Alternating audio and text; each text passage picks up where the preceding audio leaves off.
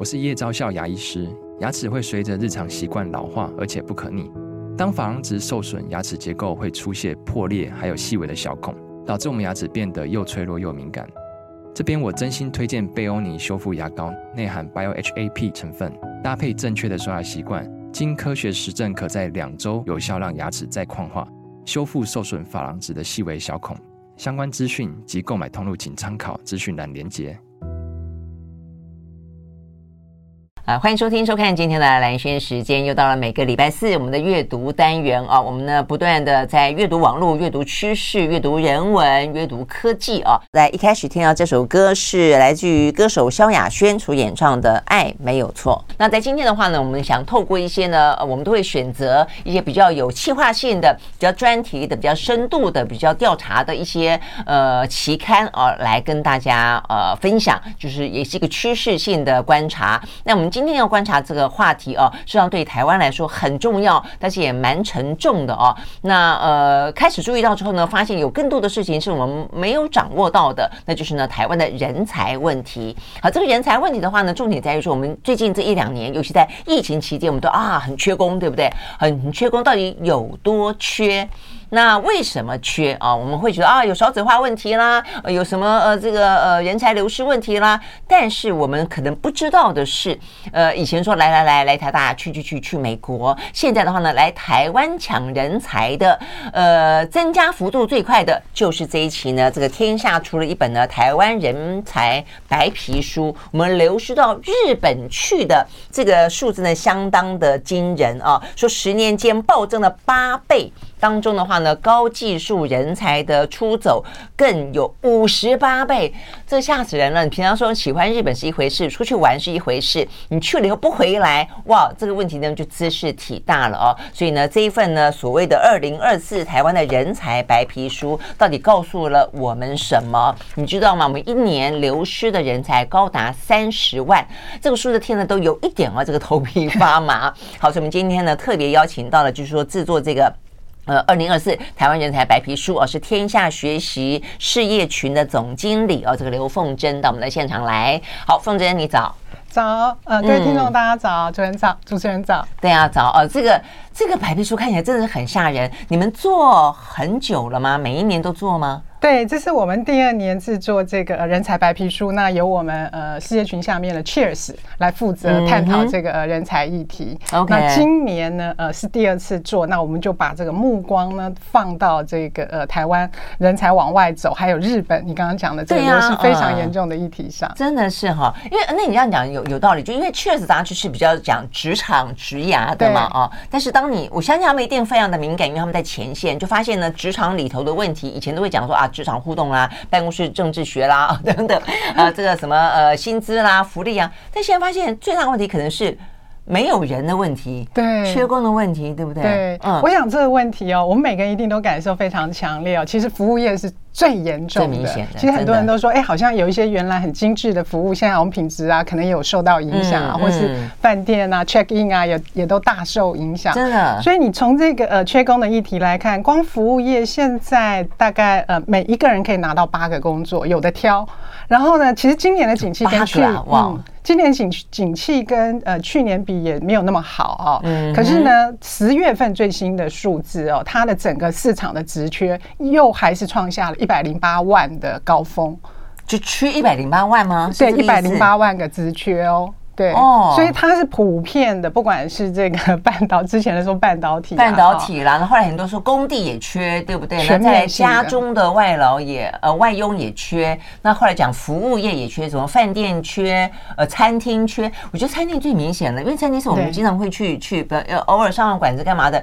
你就会发现说啊，有些比较大型的餐厅，他就会跟你你跟他熟了就聊天，都找不到工人，然后的话很多菜就不出了，比较比较麻烦的菜，对不对？对。或者有几个餐厅的饭店，有些餐厅就就就不开了，或者说呢，它营业的时间就变短了。等等等，真的是影响好大。对，我早上才看到一个新闻，也是一家五星级的饭店哦，就是最近都找不到人，所以他干脆下午茶的时段他就干脆不服务了。嗯、呃，所以我想这个议题，嗯、我们往长、哦、往远去看哦，我看应该是不会缓解的啦，就是因为呃整个的、呃、人口结构的呃转变嘛，好，所以长期来想，我想这个大概是大家要一起长期抗战的，尤其是企业这一端。嗯嗯、所以听起来就有一点悲观哈，那为什么会这样子讲？就是说很可能很难缓解，可能会甚至更严重。嗯、我觉得有几个比较呃，我们进一步去探讨台湾为什么缺工的原因嘛，嗯、有几块，一个是人口结构问题，对，啊，因为我们非常少子化，而且我们接下来又非常高龄化。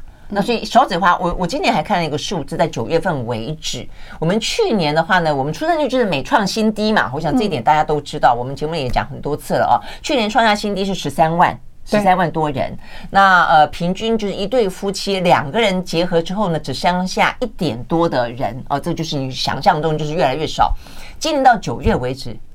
才八万多，才九万人呢、欸，哇，好低哦！剩下三个月，要要不要拼一下？我不知道，你看十三万到九万。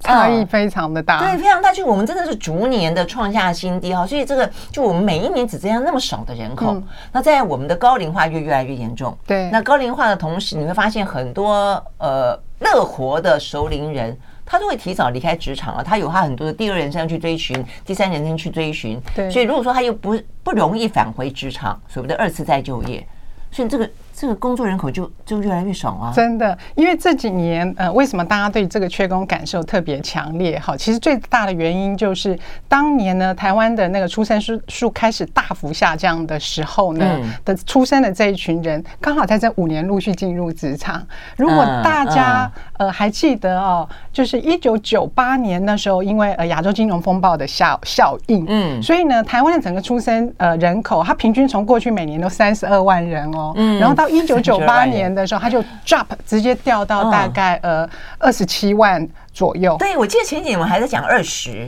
对，他就二十七，然后每年这样子掉，连续在五年一直掉哦，一直到 SARS 之后呢，他只有微幅，但是也没有，但是他就是开始一路从这个二十七一路这样下探下来。那这几年呢，出生的呃小孩，就金融风暴那几年出生的小孩，刚好在这几年进入职场。我们算了一下，连续五年下来，整个市场就少了二十五万人。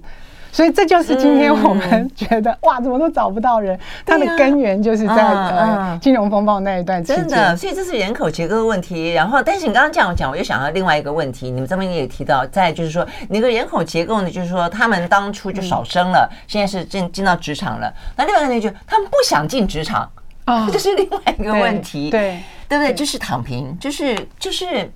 他们觉得我们要做自己。嗯没错，呃，我们可能不急着就业，其实这个去探索人生，是因为呢，呃。就是说，呃，可能现在这一世代的年轻人，可能尤其在都会区，很多父母都是双薪家庭嘛。然后还有我们鼓励年轻一代要这个自我实现，追求自己的梦想。所以对于毕业之后立刻进入职场，以前的高峰可能就是五六月、六七月毕业的时候会一路达达达达到高峰，然后大概到九十月就下来，然后再到年终。现在不是，现在的那个呃年轻人应届毕业生的那个求职哦，他基本上他的那个波峰哈、哦，其实并不明显，嗯、所以代表他是整个分散掉的。嗯嗯嗯嗯，所以以前几乎一毕业的时候，那个时候就是求职高峰，对对不对？我们大家都觉得，哇塞，你毕业之后呢，一两个月没有找到工作，完蛋了。对，那我感觉事实上是心里面是很很紧张、有压力的，然后有同侪压力，还有来自于父母亲的压力，还有对自己对自己期许的压力。现在赵丰英这样讲，